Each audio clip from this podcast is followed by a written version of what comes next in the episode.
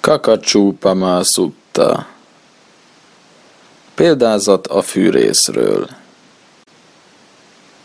Így hallottam.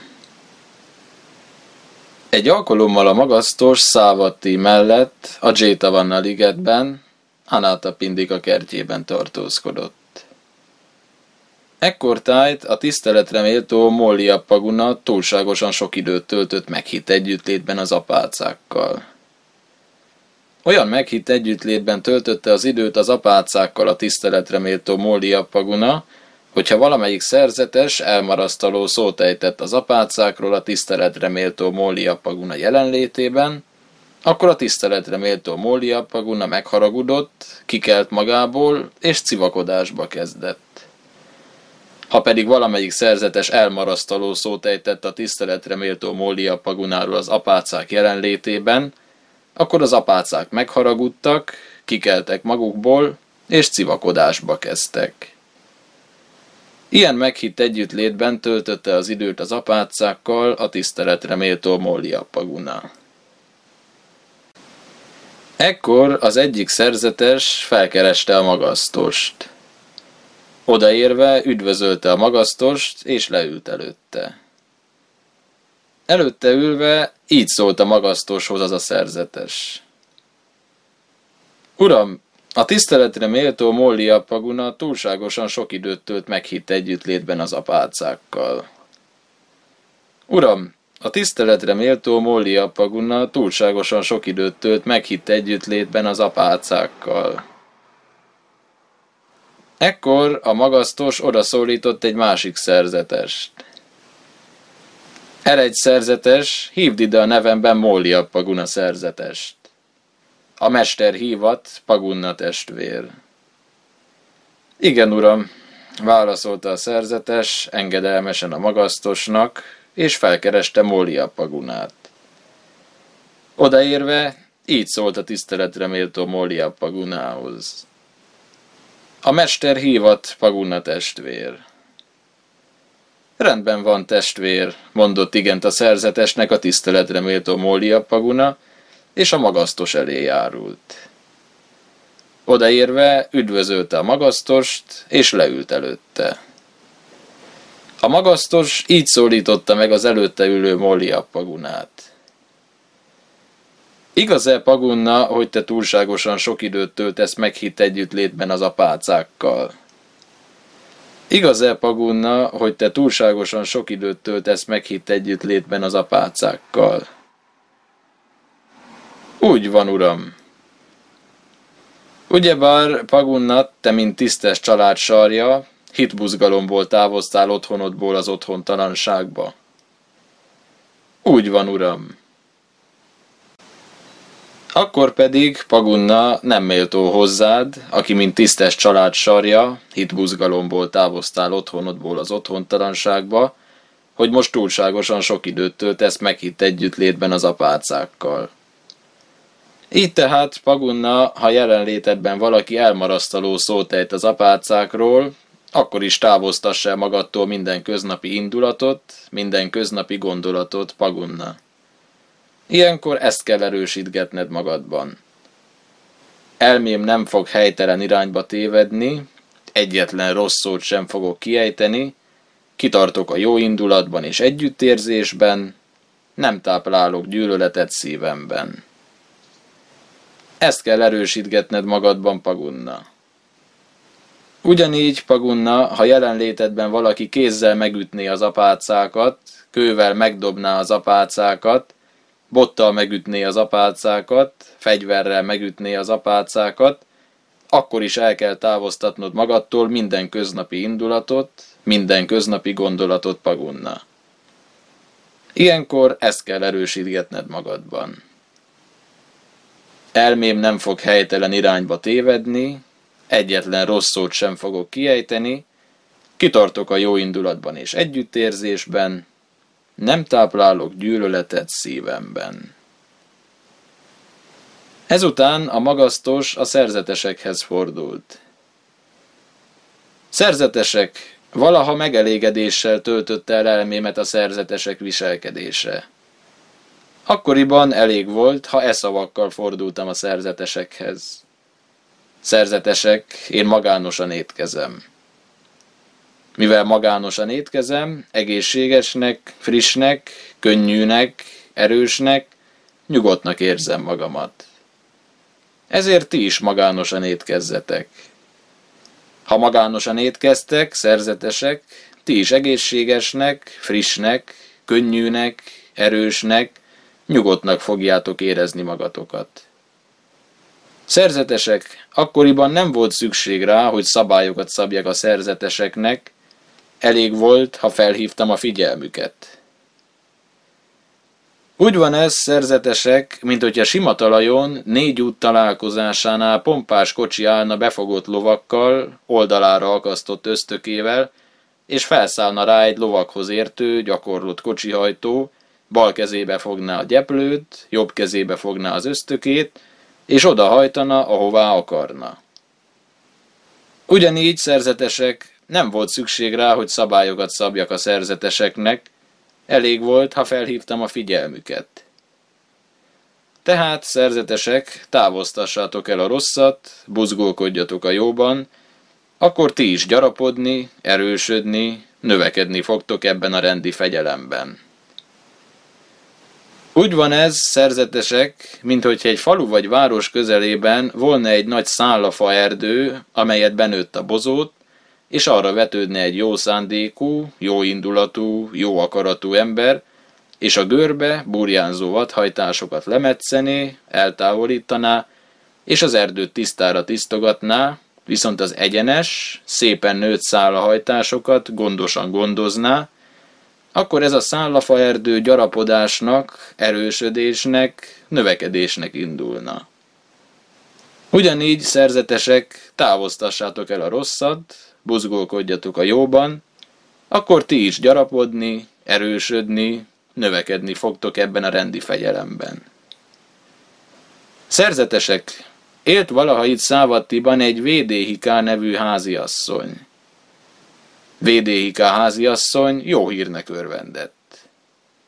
Védéhiká háziasszony békés, Védéhiká háziasszony szelíd, Védéhiká háziasszony nyugodt, VD háziasszonynak volt egy Káli nevű, szorgalmas, dolgos, ügyeskező szolgálója. Egyszer Káli szolgálónak ez a gondolata támadt. Úrnőm jó hírnek örvend. VD háziasszony békés, VD háziasszony szelíd, VD háziasszony nyugodt. Vajon úrnőm csupán eltitkolja belső haragját, vagy egyáltalán nem ismer haragot. Vagy pedig én végzem olyan jól dolgomat, hogy úrnőm kénytelen eltitkolni belső haragját, noha haragos? Mi volna, ha próbára tenném úrnőmet?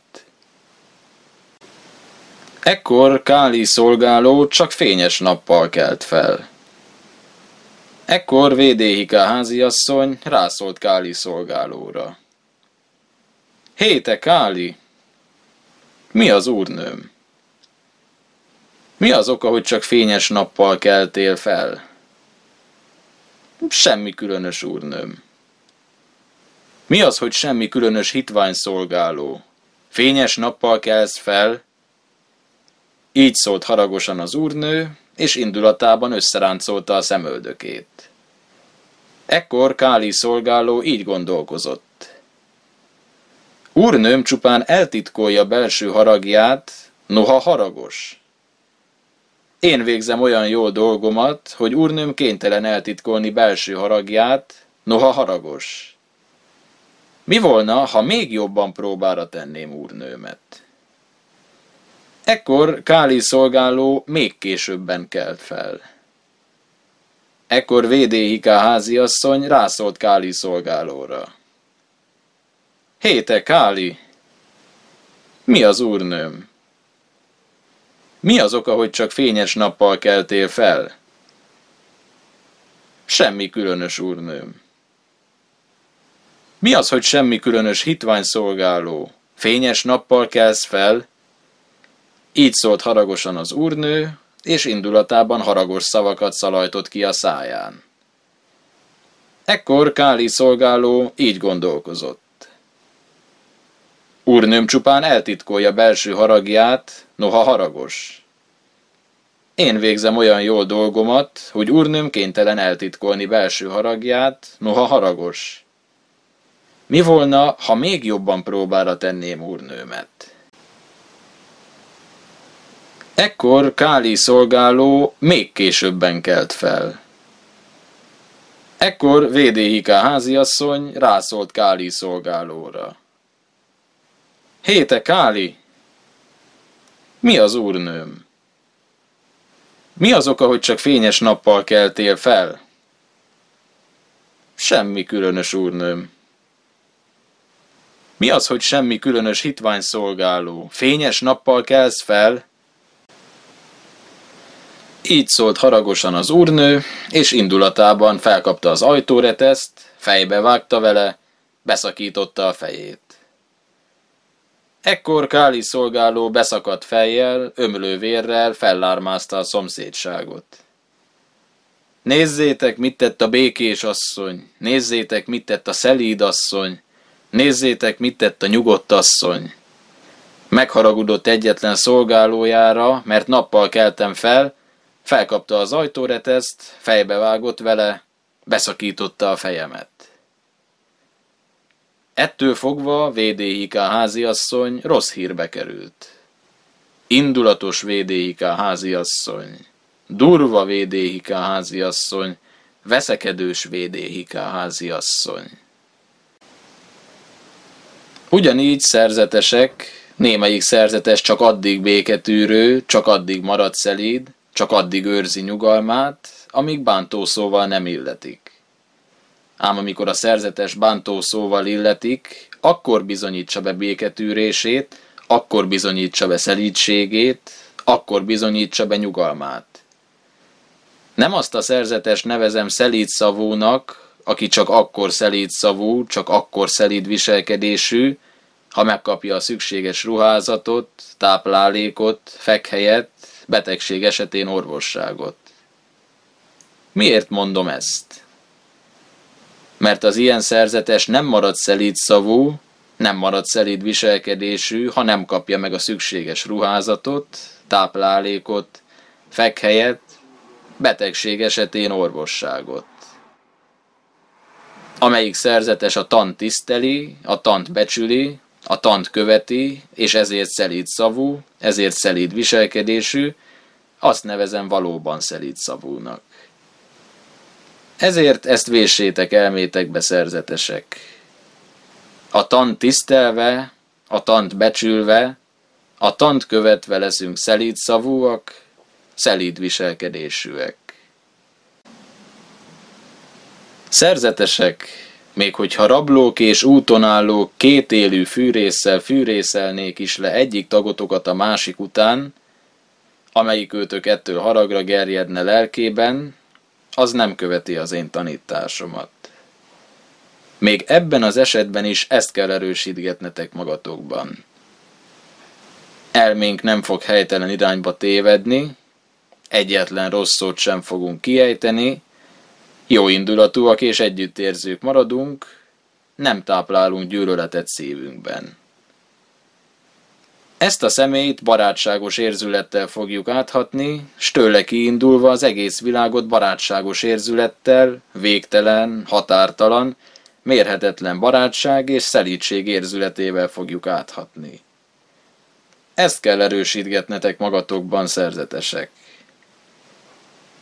Ezt a fűrész hasonlatával megvilágított intelmet tartsátok állandóan emlékezetben szerzetesek. Ismertek-e olyan beszédet, akár finomat, akár durvát, amelyet ne bírnátok elviselni? Nem ismerünk, urunk. Akkor tehát, szerzetesek, tartsátok állandóan emlékezetben ezt a fűrész hasonlatával megvilágított intelmet, ez hosszú időre javatokra, üdvötökre fog szolgálni. Így beszélt a magasztos.